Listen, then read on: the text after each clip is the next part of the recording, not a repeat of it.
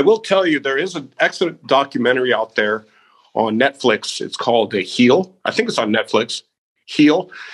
It it, it was the first time it really somebody explained to me from a physiological standpoint what happens when you meditate what happens when you do yoga what happens when you change your mindset it is releasing hormones and chemicals in your body that actually affect some of this chronic disease and stuff that's going on here whether it's hypertension ptsd depression all that stuff Hey guys, don't forget to check out the Street Cop Training Conference April 23rd through the 28th, 2023 at the Gaylord Opryland Resort and Convention Center. It's going to be a great experience. Five career changing days, some of the most profound speakers in the industry. Guest speakers include Rob O'Neill, the guy who killed bin Laden, Kyle Carpenter, the youngest living Congressional Medal of Honor winner, Fox News host Tomi Lahren, Navy SEAL American war hero Jason Redman, Sheriff David Clarke, Sheriff Mark Lamb and Sheriff Wayne Ivey. You'll also spend time with all of our Street Cop instructors at this event Monday through Friday. We'll have a great lineup of courses in addition to our great speakers. It will be a week that you will not forget. You'll be thankful you came. You don't want to miss out. Check out streetcop.com on how to register. If you're going to use the room code, make sure you book it from Sunday through Friday. That's what the code's good for, and it's about half the price of the regular rate. But those rooms are running out, so make sure you sign up now. We'll see you there.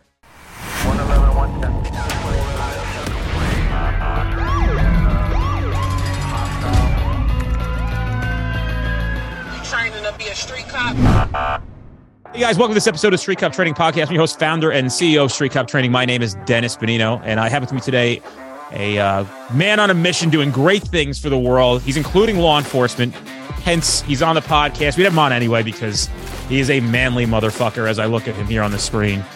Uh, but none other than Ray Murphy. And I'll let Ray Murphy explain to you his organization, what he does, his background.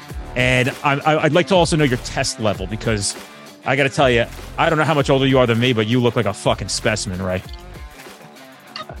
Well, I'm not going to divulge my age, but we'll see how it goes. give us some, give us some hope. Uh, how about this? Uh, were you born in the era that began with a seven? It, yes.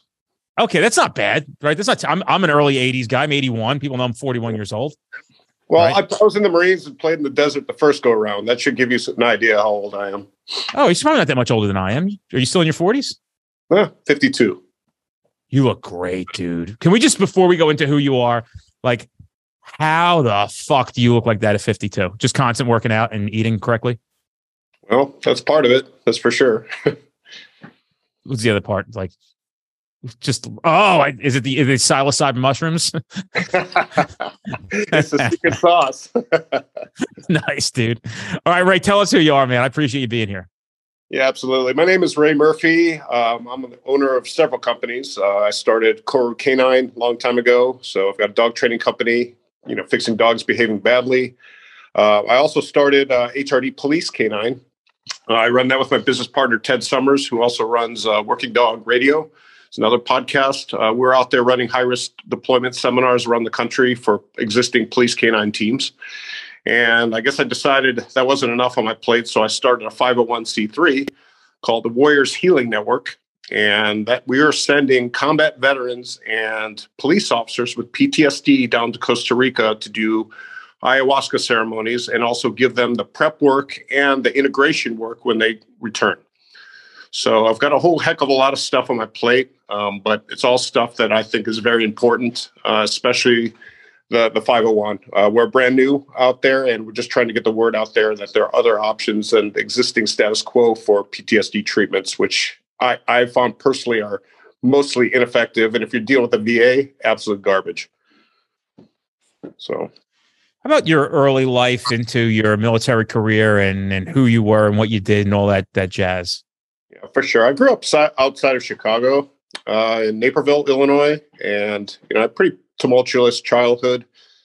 Um, it all we had a lot of violence in the household, and that all came to a head when when I was in high school. Like right when I graduated high school, I basically left left home, didn't talk to the parents since, and um, you know, I was basically homeless for about eight months. You know, hopping from couch to couch, just partying, doing nothing productive with my life. So I actually decided to go to the Marines. So that's when I kind of turned my own life around. So I spent four years in the Marine Corps. Uh, I was an 0331 machine gunner. I spent most of my career in the Marine Corps. Uh, was First Battalion, Second Marines STA Platoon, so I was with Scout Snipers.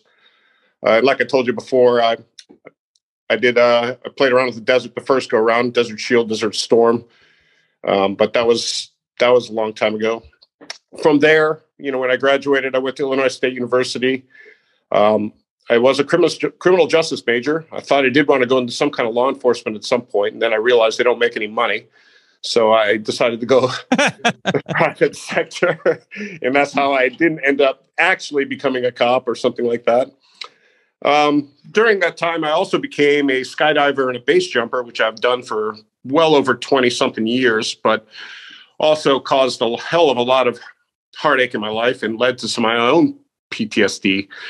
Um, during that 20 year stint, you know, I did multiple world records in skydiving for large formations. I did a, a large formation jump in Moscow, um, base jumping off the Ostankino Tower. and I've been all over the world base jumping, but that came at a price. Uh, I lost in excess of 34 something people. I hadn't li- literally had to sit down one day and, and, and think through all the people that I've lost in my life due to these sports. Um, most of them were fatalities within the skydiving and base jumping community. I had some that died within the military and things like that, but that is an, an absurd amount of death to deal with. And believe it or not, the thing that pushed it over the edge for me was the loss of a dog. I had a dog named Nero about five years ago who passed unexpectedly. He had a colonic torsion. Uh, and when he died, I felt different. Um, I felt I didn't bounce back like I did before. You know, I could, I could accept, you know, all those other deaths within the other context of base jumping and things like that. But when my dog died, for some reason, I just felt terrible. Um, that's right about the time I got diagnosed with complex PTSD. And this is where I, I had to become my own expert because not a lot of information out there as to treatments that actually work for PTSD and how do you get it. You know, for me, I always thought it was like a flash to bang type thing, meaning um, you, something bad happens, then bam, you got PTSD. I wasn't aware of this whole trauma stacking thing and and this gradual erosion of your of your um, nervous system of all these traumatic events in your life that would lead up to one day you wake up and you just don't feel the same. So I, I get how a lot of people get kind of taken off guard that that they have PTSD when they used to be able to handle all this stuff. You know, I guess I could equate this to be if you've seen a bunch of traumatic events on a regular basis and it's starting to become the norm and regular for you, you're going to have PTSD. It's common. It's just going to rear its head at some point in your life if you continue down this path and you don't try to right it yourself. So it's not something that'll just go away on its own. So that was definitely an eye opening experience for me. It's interesting you talk about experiencing trauma and we talk about that a lot on this podcast. And it's important people hear this because sometimes I recognize trauma or I see an event that has unfolded. And recently, to keep it very vague, I'm aware of somebody who was at a very catastrophic event that was publicized, probably not hard to figure out which one it was. My response to that person immediately when they called me and said, Hey, I was there, I said, I would suggest immediately trying to work with this, going to see a mental health professional and try to work this thing out because what I've experienced, what I've seen, um, you know, in in life is that people will continue to compartmentalize and suppress and push this stuff down, and essentially you're walking around like a ticking time bomb. You don't even know it's inside your body, ready to go off. Yeah. And then when it does, you're literally just a complete melt meltdown, a disaster, and now you're picking up the pieces. And the crazy thing is, uh, with no pun intended. If you had began to manage it and acknowledge that, okay, I'm not invisible. I'm going to manage this early on. You could prevent that from happening. Is that a true statement? I would believe so. I mean, I wish I knew that when I started to experience all these traumas and started to actually address it and not to say, hey, I, I feel fine, you know, it's not really bothering me. I might have been able to get away with some of these lower level treatments, things like EMDR, talk therapy, and stuff like that and not have to go the nuclear option of, of resorting to psychedelics and things that are really uncomfortable. Um, but this is why you know when people come out of the gate and they try to address this stuff but they got some deep-seated trauma in there complex ptsd those lower level treatments tend not to work or do what they think it'll do for them and that's a big problem and when the treatment doesn't work you're, you're causing more and more frustration and anger and that just builds and builds and builds and obviously it's got to come to a head at some point. point and usually it affects their lives in some terrible way you know or people around them before they even try to address it. And at that point, you really only have a few options to make it work, in my opinion. When you said the psychedelic route is uncomfortable, what do you mean by that? So there's levels to the game. There's first off, they've got organizations out there that are trying to legalize this stuff for PTSD treatment, like MAPS. Uh, I believe they just completed phase three trials of MDMA, um, and they're now studying psilocybin also for uh, PTSD treatment. So very soon, you're probably going to see those things kind of normalize. You see a lot of ketamine out there in the world as far as treating depression and things like that. Um, when you're dealing with things like ayahuasca, uh, which is where we send people in Costa Rica to do these ceremonies, that is a Amazonian root and some leaves that basically work in conjunction with each other to to basically strip down ego and this is what happens when you sit down with a counselor, you want to start talking about stuff. It's human nature to mask things and not be 100% honest with what's going on. Um, but when you take this medicine, it's all coming up, whatever it was. You know, I you know I think I cried more in, in a week than I did in 30 years when I went to a retreat last February in a place called Rythmia, which is where we sent our our treatment grant recipients. Um, but when you take this stuff, number one, it doesn't taste good and it's got a whole lot of uncomfortable side effects, things like purging and vomiting, and and and when you're dealing with this deep-seated trauma, you know, of course, it's a it's a serious emotional roller coaster that you're going through. So this isn't taking a bunch of a couple mushrooms and going to a dead concert. I mean, you're going down there, and this is rough. This is heavy work that you're putting in. But I can tell you, you will feel like a different person when you come out of something like that. You know, as you talk about it, probably you don't know this about me because we don't know each other as of now, and now we will know each other forever. I hope, and we see each other. We can uh, do one of those dab and high five and like fucking half hug things that we do, and like it'll be great to meet you in person. And then I'll say to myself, hope Ray doesn't squeeze me too fucking hard uh, because I don't want to get smashed. But one of the first questions I wrote down was, can everyone benefit from it? And the reason I ask this is because I'm somebody who is very open minded to a lot of things that I think people quickly respond to. Of, oh, I would never do that. So, unbeknownst to most people, uh, I may talk about it, but when you look at me and a guy like me, you wouldn't think that I'm a meditator. I'm somebody who gets very much into my soul and purpose. Um, I, I, I quintessentially fit that mold of Jersey guy, works out, bravado, uh, very confident, but I'm a very deep person. And I've learned to become that way. So for me, it intrigues me. Would it help somebody who maybe not be suffering? We all have trauma, right? I can agree with that. I'm not saying I, I certainly do not live a life free of trauma and I continue to experience it nonstop. Um, I think I'm fortunate enough to have a little bit of a resilient brain, probably more than other people. Um, I'm a very calm person. Uh, but do you think somebody or anybody could benefit from going through one of these retreats and experiencing the the you know native to the rainforest uh, drug that does this. Yeah. So let me be abundantly clear. The the drug itself is just a tool. It's just a piece of the healing process. Okay. What those what they've done down there is set up these healing containers, meaning inside of a week they've got a really tight program built around four ayahuasca ceremonies. What I would tell anybody considering this considering going the psychedelic therapy route would be number one, you have to be vulnerable. You have to be willing to make change in your life because what that medicine is going to do is going to provide you with different thought patterns and point out ways that you can change your life for the better. But you have to be willing to make a change. Okay. This is not you drink a cup of ayahuasca and, and you're good to go for the rest of your life. It's, it doesn't work that way. You've got to be ready to put in work. This is the reason why we vet people pretty heavily to make sure that they're on board and they understand this but that being said, a lot of these people are at the end of the rope. They've tried several other therapies, whether it's talk therapy, EMDR, um, or they went the VA route. They got thrown a bunch of opioids and they got fucked up on those things. So, if you were to try this, you'd have to go in completely willing to be vulnerable, willing to share what's happened in your past, willing to make change, and understand that that medicine is going to give you what you need, not what you want. Okay, and this is why it gets gets pretty hairy for people. They think they control freaks. You got to kind of let go and let it do its thing. Um, but I could tell you what, I mean, I, I, was in a room full of people hearing their different traumas, and it was very humbling.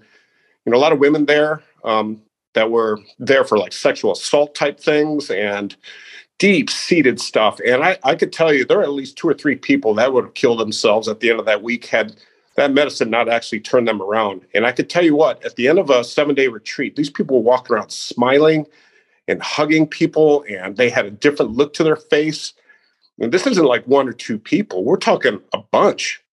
And this is stuff I saw personally. And not to mention the way I felt. So I, I know, you know, if this is going to do, it does a lot of good, but you got to have the right mindset. You got to treat it with respect. It's got to be done with the correct set and setting, meaning you got to know who's administering the stuff, what it is. And you got to, the one thing I did overlook, I, I will tell you this, is the the spiritual aspect, I guess. You know, I'm not a, I don't have a religious bone in my body, but spiritually, I can admit there's something bigger out there that none of us could truly understand. But when the shamans, the guys that curate this ayahuasca brew, blessing this medicine and, and singing their icaros, which are basically these chants from the Amazon to help bring out the effects of the medicine, it'll it'll make the hair on your arms stand up. I mean, you you feel this power and energy in the room, and that's legit. Um, so, what I would tell people, you know, the correlation here is with religion. You got to have this degree of faith and just trust and just hope something's going to happen for you. But with ayahuasca, try it.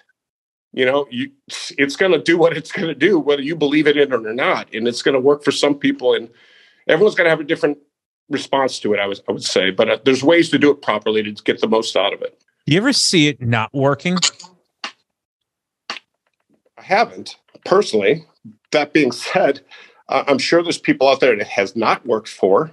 But again, I would have to question their preparation. You know, where did they do it? What was the setting? You know, what did they do when they got back? You know, I think a lot of the integration work, when I say integration, it's basically kind of counseling with somebody who has experience with psychedelics. So you have that ability to kind of unload and and process some of these things that are very hard to articulate when you come back to the world. You know, how do you how do you go back and tell all your buddies you just saw all these crazy images and these things like that? They're just going to look at you like you're nuts.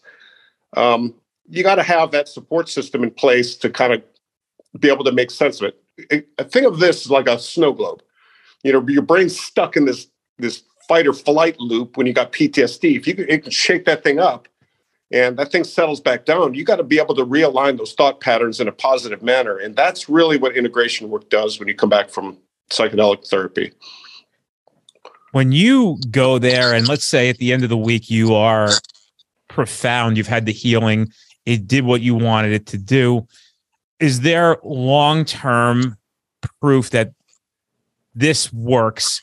Do you guys follow up? And is there any maintenance associated with it? Like when you leave, you're like, hey, listen, you got to keep up with this shit, right? Like you guys are here, you fixed it. Keep waxing the car, keep detailing the motherfucker.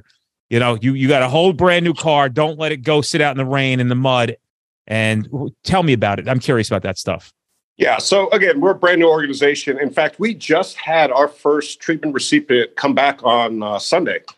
Um, he was a special forces guy. Uh, we were able to raise enough money to send him. Our second guy's leaving this Saturday.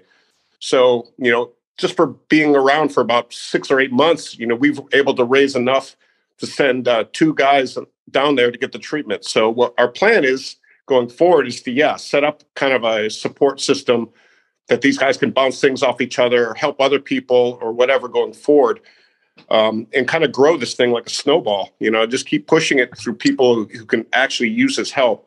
To date, we've only sent um, sent two combat veterans we haven't sent any uh, police officers yet, but you know we're hoping to change that a little bit. We want to make sure that we can deal with both of those communities because they're both kind of near and dear to my heart.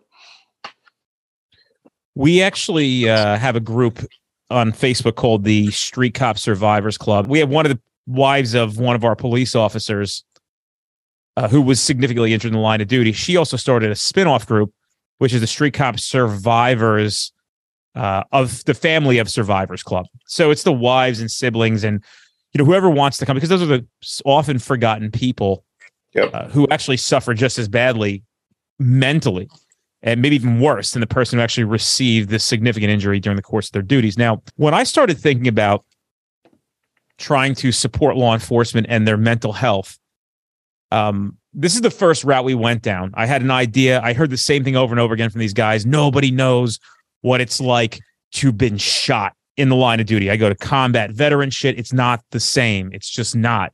And I go to the VA. They're not because we're welcome there. They're not understanding what we're saying to them. They don't get it. It's a different thing. I was in the war. I was shot at in the war. It's different. So I said to them in Atlantic City at our first conference, "Hey, you guys should just. I have this idea. If it'll work out. I don't know, but essentially it's a peer support group. So there's 183 members in this group. It's a very small club, and we don't want more numbers in it, right? Like Yeah. people who are we don't we us getting bigger numbers in the street cops training survivors uh, survivors group is is not a good thing. Yeah. But if it does happen, uh, we do have this peer support. So my suggestion is just from one guy to another who does give a fuck. You know, maybe maybe trying to find a mental health therapist who wants to volunteer their time, who's appropriate for something like this, may be very difficult to find. What they found is a lot of comfort, a lot of relief from peer support. So maybe a group like a Facebook group, right, might might do Yeah. the trick there. You know what I mean? Yeah, it's in the works for sure. I think one thing you got to consider, though, and something I also want to throw out there is I think a lot of people, combat veterans or cops, whoever it is, they sometimes this PTSD diagnosis becomes an identity Mm, and they don't want to let it go. You know, I'm a street cop. You know, I got shot in the line of duty. You're never going to understand the stress I went through. You know, or same thing, vice versa with the combat veteran. And you know what? You hold on to that unhealthy identity, and who do you think you're screwing up around you? It's, it's your family, it's your loved ones. Do they want to be around this miserable person their entire life? You know, you really have to think about a bigger picture. And it's not just about you. And yeah, you've been through some shit, but a lot of people have too. And I think that's a lot of a lot of what I kind of picked up when I went down there and just listening to other people's traumas. I, I learned to be empathetic. I think that's one of the first things that you know, especially police have to start to lose, and it's just by the nature of their job, um, how they're unsupported by their departments, unsupported by the public, unsupported by the media. You know, you get hit hit with all ends there. So it's very hard to keep that I guess that positive outlook on life. But remember, your out your attitude and the way you carry yourself is affecting more than just you. So the families and your children and all this type of stuff. If you want to sit there and hold this identity, I'm the PTSD cop that nobody understands. Um, that's not a healthy way to go through life, and you're never going to get better like that. it's interesting. Later on in my life, in my 30s and now into my 40s, I learned a lot more about compassion. I wasn't raised in a household with a lot of compassion.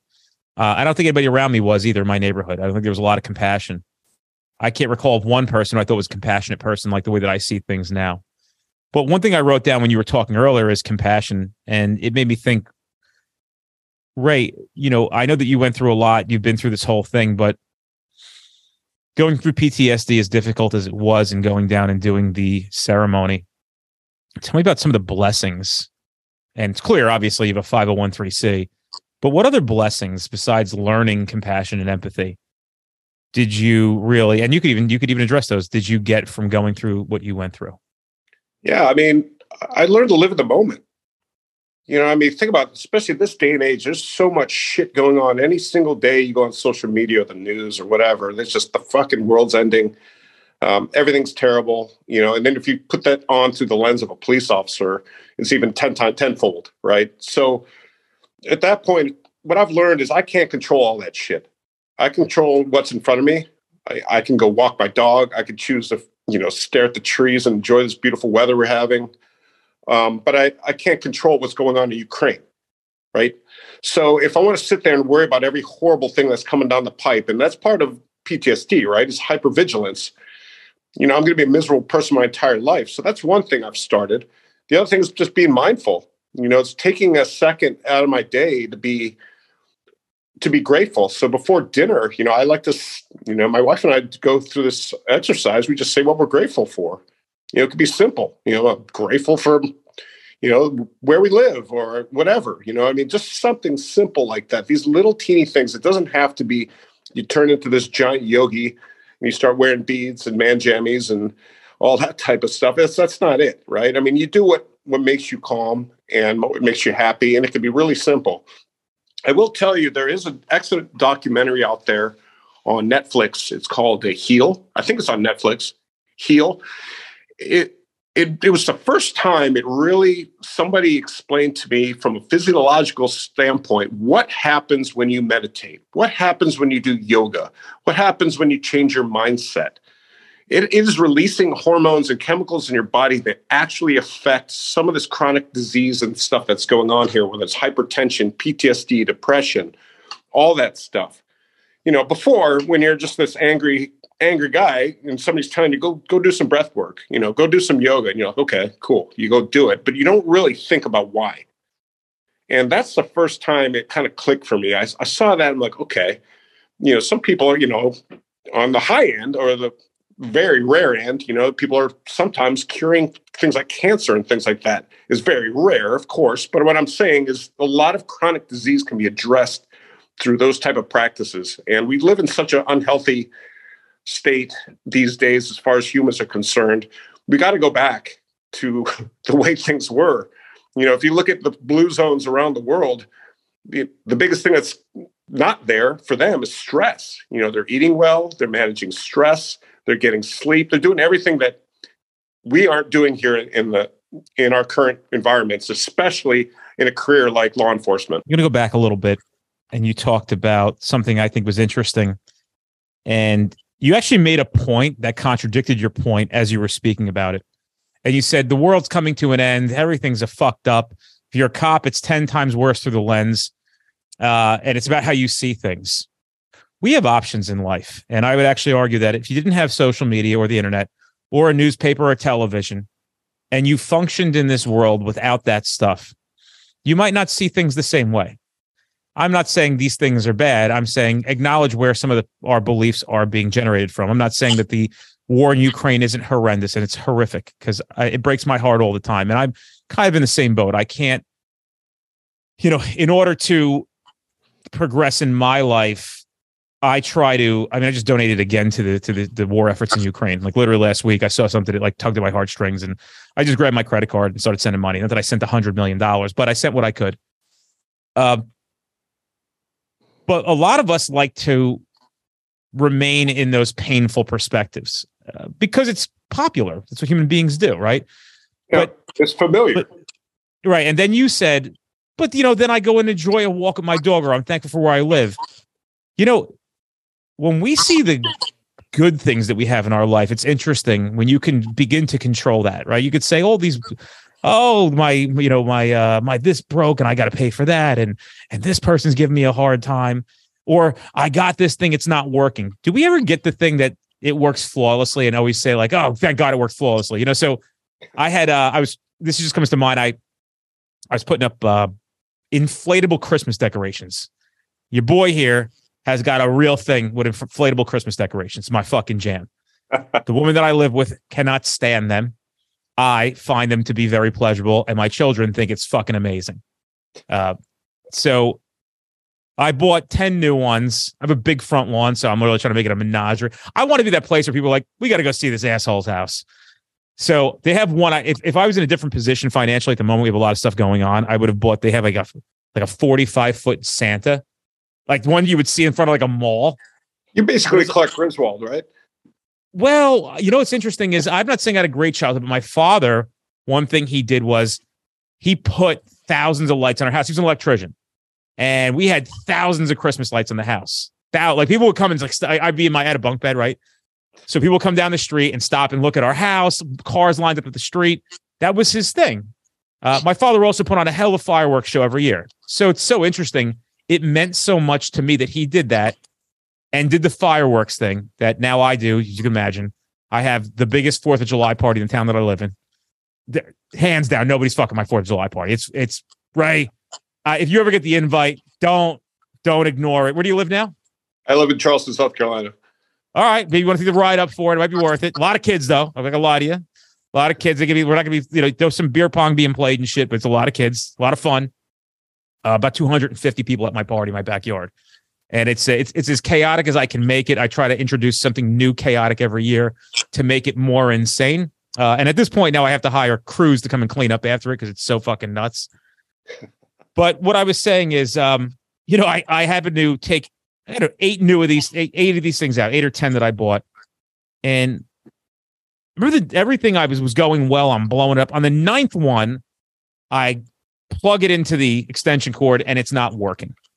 And I said, "Oh, you!" In my head, my first reaction, like everybody else's, is, "Oh, this thing's not working." Could you imagine? Like, I gotta return it. I really needed this piece for the front. It completes the thing. It's gonna look stupid without it. And then I said, literally, I said to myself, but the nine other ones worked. So why am I complaining about the one that didn't?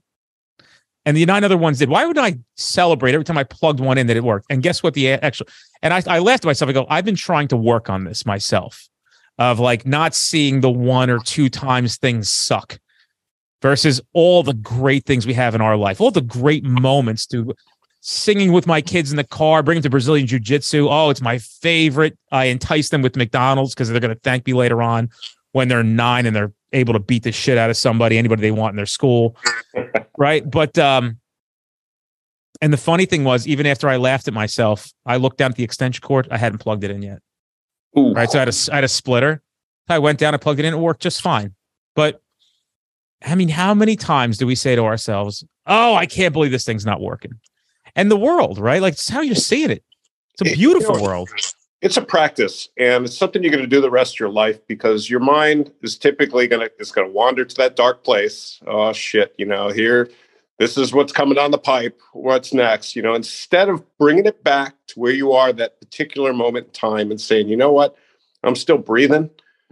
Uh, everything's pretty damn good right this second you know and that's going to take constant work but really what happens is your ability to recognize yourself going down the rabbit hole and catching yourself and redirecting those thought patterns that's the practice you know you're never going to be you know everything's unicorns and rainbows for the rest of your life it's going to be catching yourself recognizing that you're going down that unhealthy path and be able to redirect it and i think that's really the most you could ask for you know when you're trying to quote recover from PTSD. You know, I, I, even asked the therapist once, what does recovery look like for PTSD? And she wasn't really able to give me an answer. And, and to me, that speaks volumes. We don't think we know enough about the brain, human brain, to know that. Really, what I think is we learn to manage it and re-evaluate how you go through life. Um, once you're given those tools, then your life's going to be ten times better. I mean, it just it just is. I uh, didn't pick up my phone to be rude. I wanted to get to a conversation I had with a gentleman that I didn't speak to a long time, and uh, just two two volleys and text back and forth. And he said uh, to me, "I said, you know, how are things?" He said, uh, "Good." Blah blah blah. Something about the flu. He goes, "But other than that, things are good. How about you?" Now, I never tell people things are good because I don't think good is the proper acronym to describe great. So for me, I don't know acronym is the right word. No, it would just be the word. Some some shit like pronoun. Is a pronoun, adjective. So I said, you know, I said, I'm great. Like everyone else in the world, I have a million problems, but I'm still the luckiest guy you'll ever meet. Yeah. That's, that's I'm not perfect. the richest guy. Yeah, dude, I'm not the richest guy you'll ever meet. I'm not the healthiest guy, the best looking guy. I'm pretty fucking funny, but I don't have the funniest guy you'll ever meet but it's how I see things. And in the 21st minute of my meditation in the morning, uh, that process I've spoken to before is a, like you said before, it's what are you grateful for? And I just start my four children. Yeah. You know, I, I, I, I just every, just their faces start. And then I go into something as simple as being in a warm house on a winter day. I'm in a warm house. It's cold out right now. I yep. say, Lord, thank you. I say, I'm appreciative that sitting on a couch in this, in this beautiful house that I worked very hard to get to and I'm warm. Something as simple as that is very interesting. What you're appreciating. We had a guy in yesterday who was a police officer was charged and ended up subsequently getting imprisoned uh, temporarily while he's waiting trial. Got out of jail, but in three months he sat in solitary confinement uh, at a county jail in Florida. And he said, "I will never take something as simple as a hot shower for granted ever again in my life." Yeah. Why does it take something like that to go through perspective change? because we're fucking spoiled, right? But yeah. on top of that, nobody ever told you. Nobody ever told you. Be appreciative of these things. You know, it's very, very. Some of those profound people in my life are ones who are the most compassionate. I told a girl that I know, I said to her on Thanksgiving, "I'm so I don't know her very long." I said, "I'm so thankful that I met you. You are the most compassionate person I've ever met in my life." And I am thankful that I know you, at least know you. And she's doesn't have fame or fortune or anything like that. But when you talk to her, her non judgment of anybody is amazing. And I learn from people like that. I just learn and I want to be like them. Right. So you got to work at it though, right? You know, you got to oh, yeah. work at it.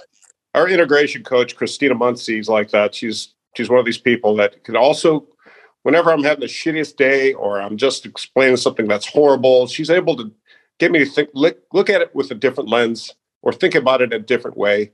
And you know what? Every single time I bring it up, at the end of it all, I'm like, you know what? You're right. You know, and, and when I think back, and she had me do this exercise also, think of the most horrific things you've had to endure your entire life. Okay. Get this short little mental list of it. Then sit and think about what good came out of each and one, every one of those events. And if you can name, and I guarantee you, initially you're like, oh, there's no way there's anything good that came out of this. And you start to think about some of this stuff, even the worst of it. There's something good that has come out of these traumas. They've taught you something at very least. And if you think about it like that, then you can start to process and think about all these horrific things in a little bit different light. And I think that's super important to, to remember. You know, it was going's coming. You get some shit wave that's happening in your life, everything's going wrong. At some point, that's going to turn around and it, it has every other time too, right? So there's no reason to think otherwise. So I, I think it's just a lot of being able to recognize the signals that you're starting to go down this dark rabbit hole and be able to turn it around. I think that's really what's in the integration practice. But when we're talking about psychedelic assisted therapy, a lot of times before you can even get to that, you got to dislodge the problem further upstream if you got some really deep seated stuff in there and you've tried all these other things, you know, that's the nuclear option. You got to go down this other road or at least be open to it and think, you know, if, if you're even thinking suicidal thoughts or any stuff like that, I mean, you got to do something for your family, for everyone else around you. Um, I can tell you your department doesn't give a shit about you. You know, if you go out tomorrow, they're going to replace you or they're not, you know, if you get defunded um, or whatever the deal is. But the, ba- the the bottom line is you got to take control of your own health and your mental well-being earlier you talked about coming from a very fucked up family growing up so much so that when you left you never talked to them again and it's been i'm guessing 30 years somewhere in the ballpark yep. 52 35 years of of not talking to these people have you first thing i would ask you is have you ever reached out ever again or you just been been running running you know i don't say running from them uh, i but uh, have you ever made contact in that time ever again? I haven't, but that sounds like you know sounds really callous and horrible. But when you think about it, what I gained from that was an extended family.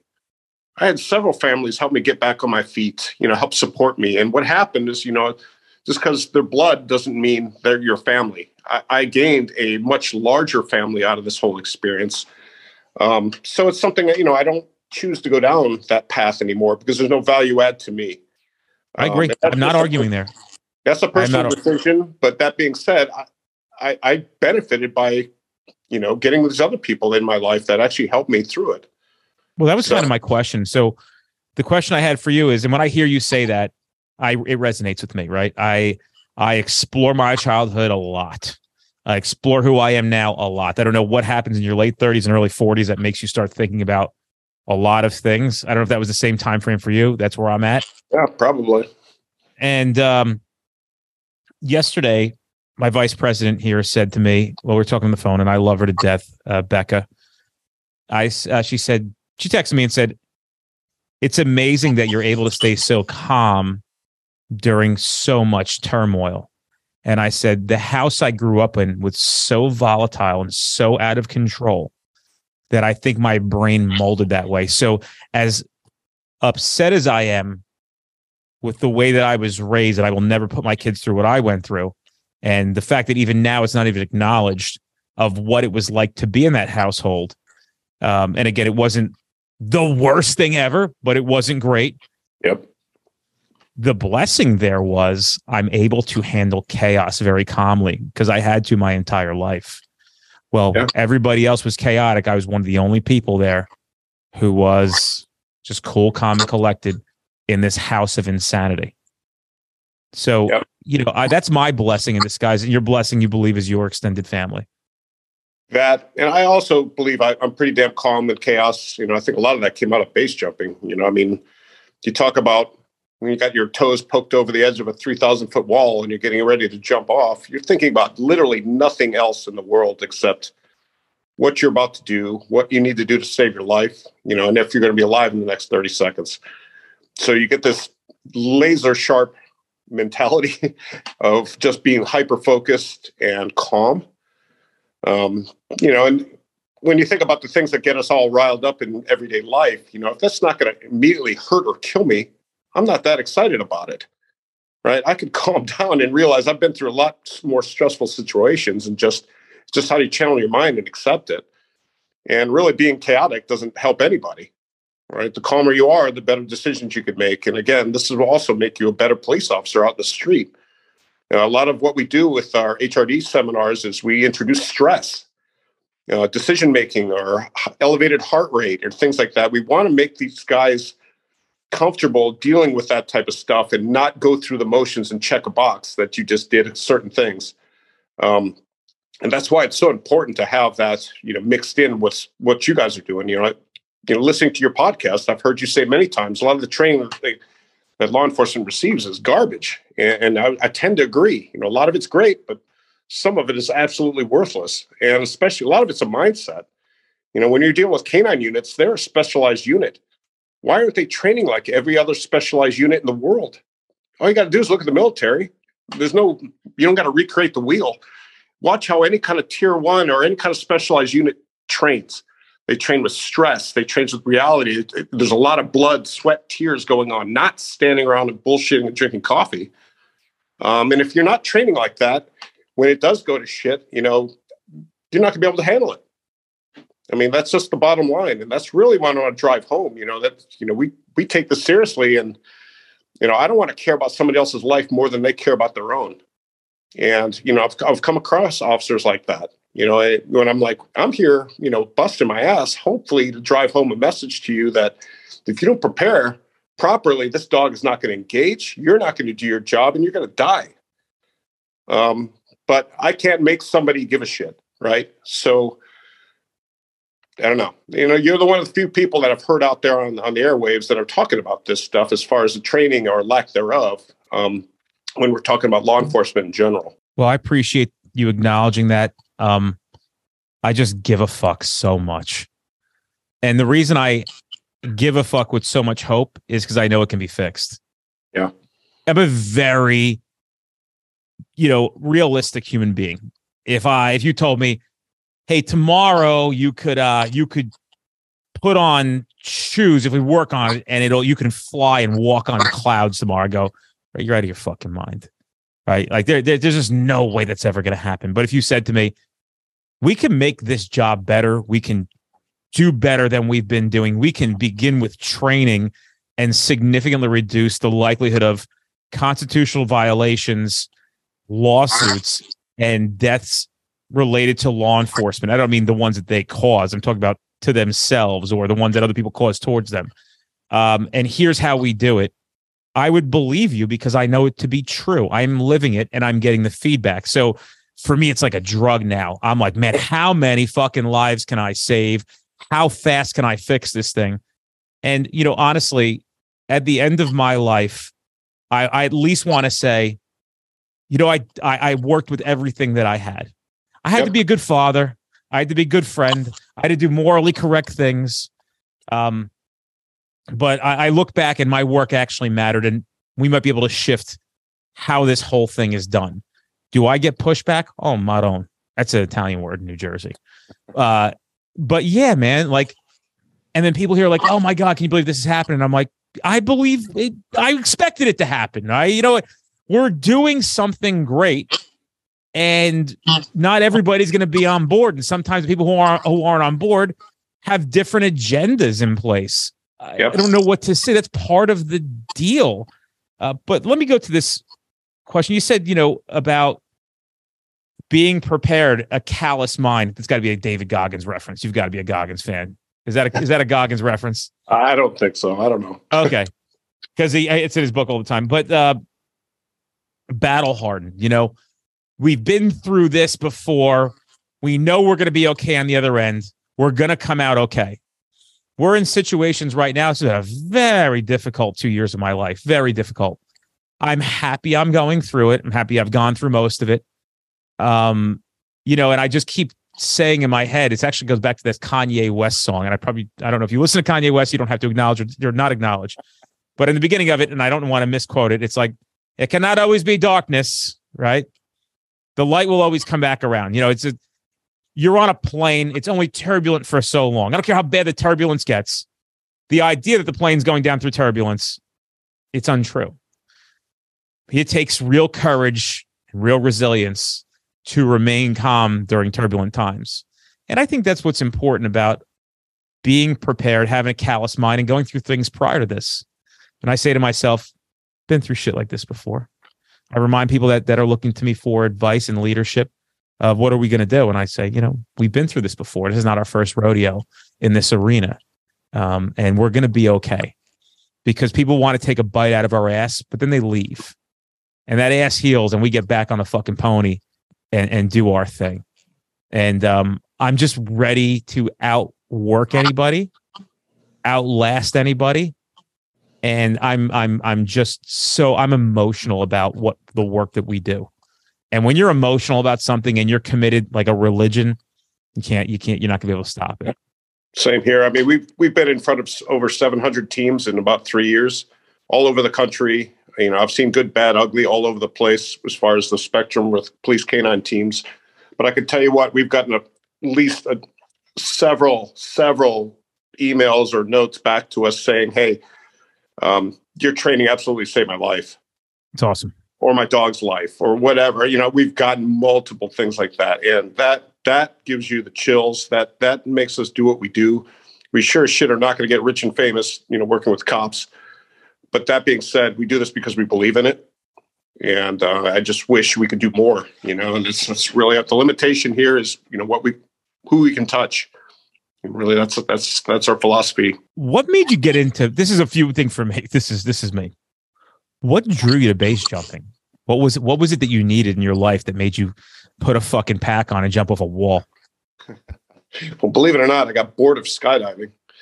I had, oh shit thousands of skydives and it became routine. You know, I was an instructor for a while. I could see that. I could see that.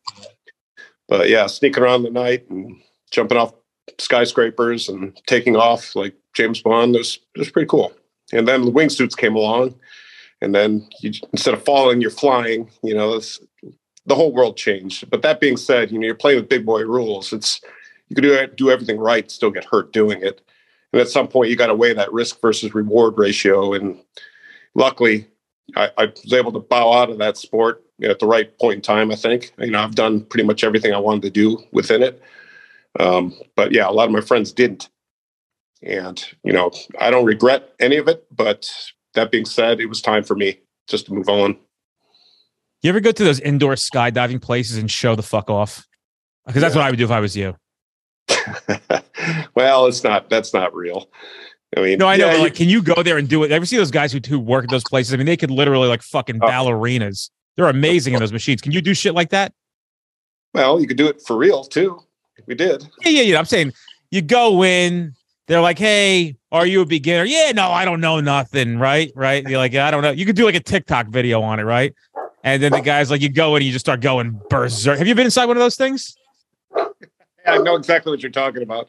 So I got my dogs are going bananas here.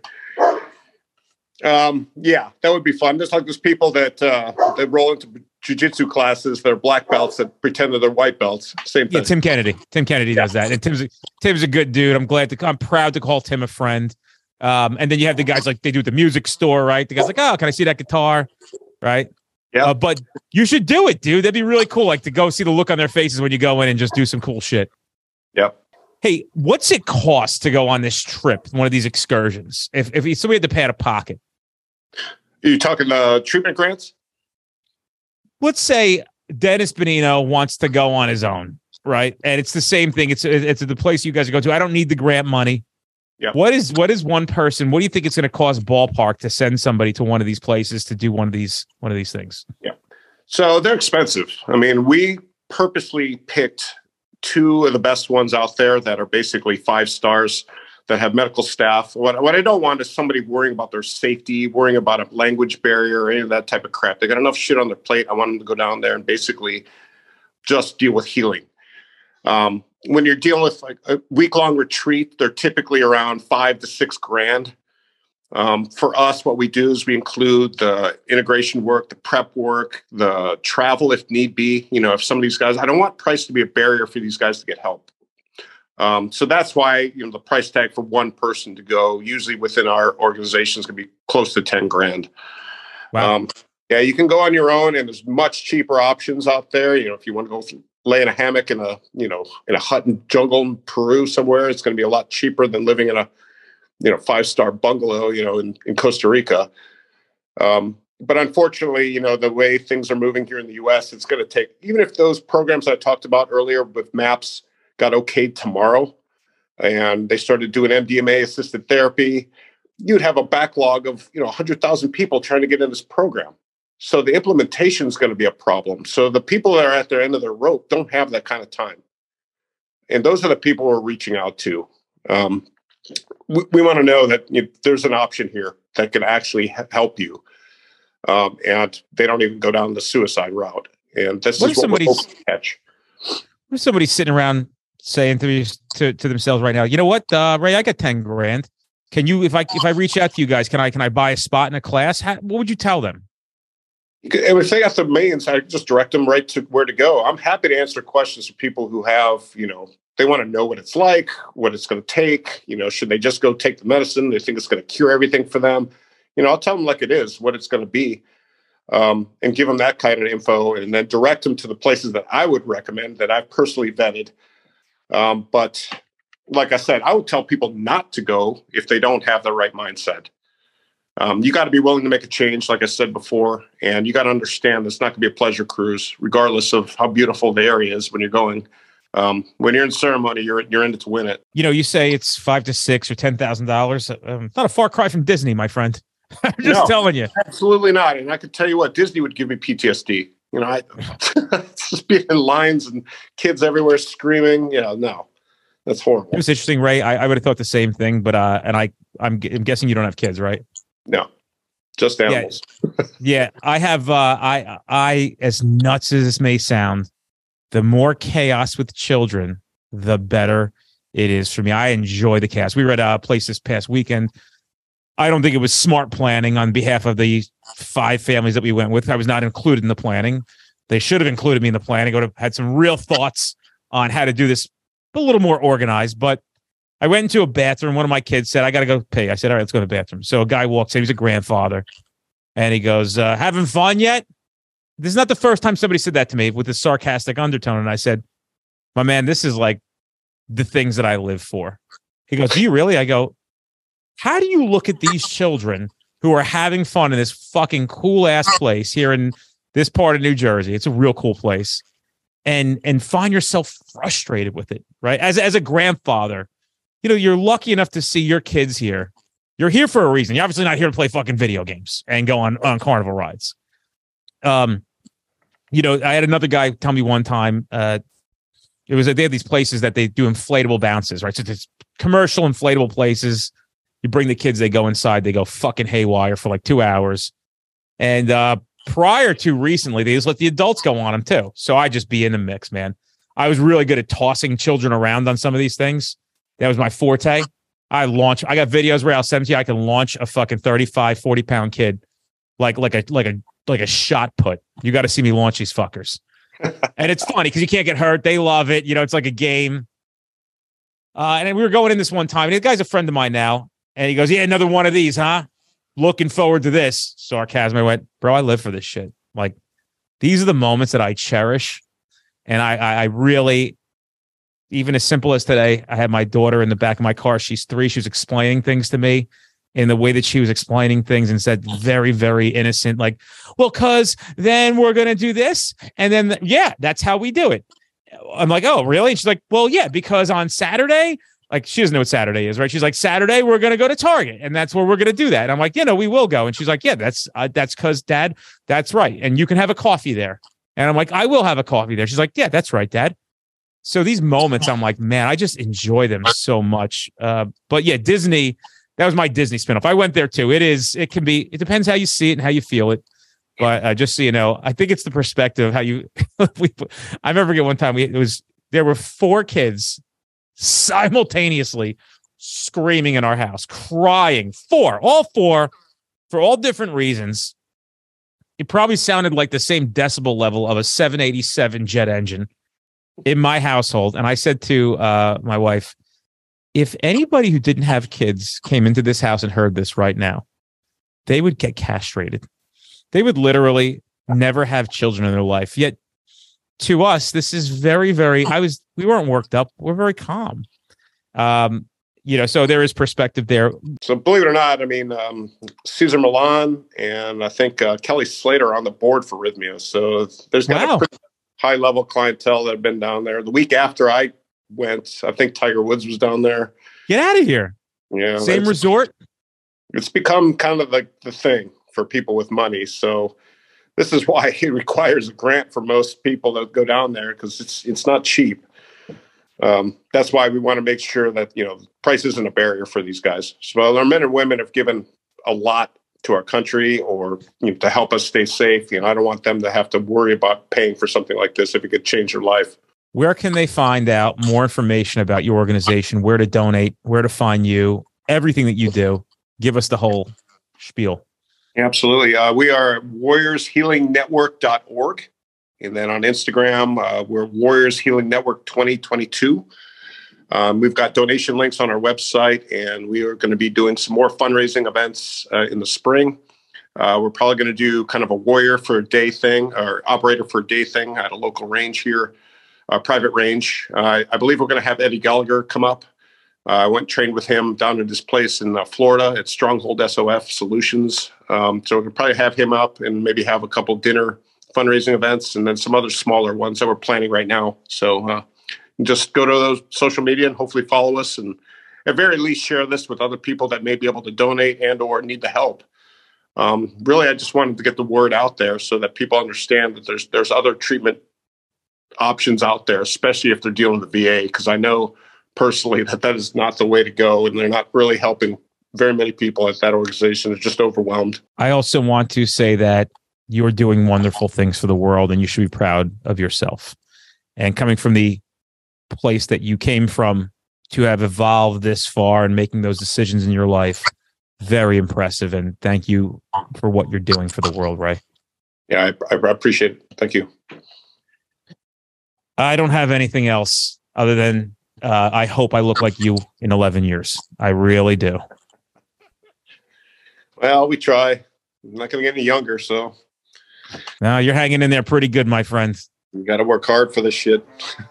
I get it, brother. Well, thank you so much for being here. Yeah, thank you much for having me, and uh, good luck. Hopefully yeah, we'll reach out if you need anything, brother. Yeah.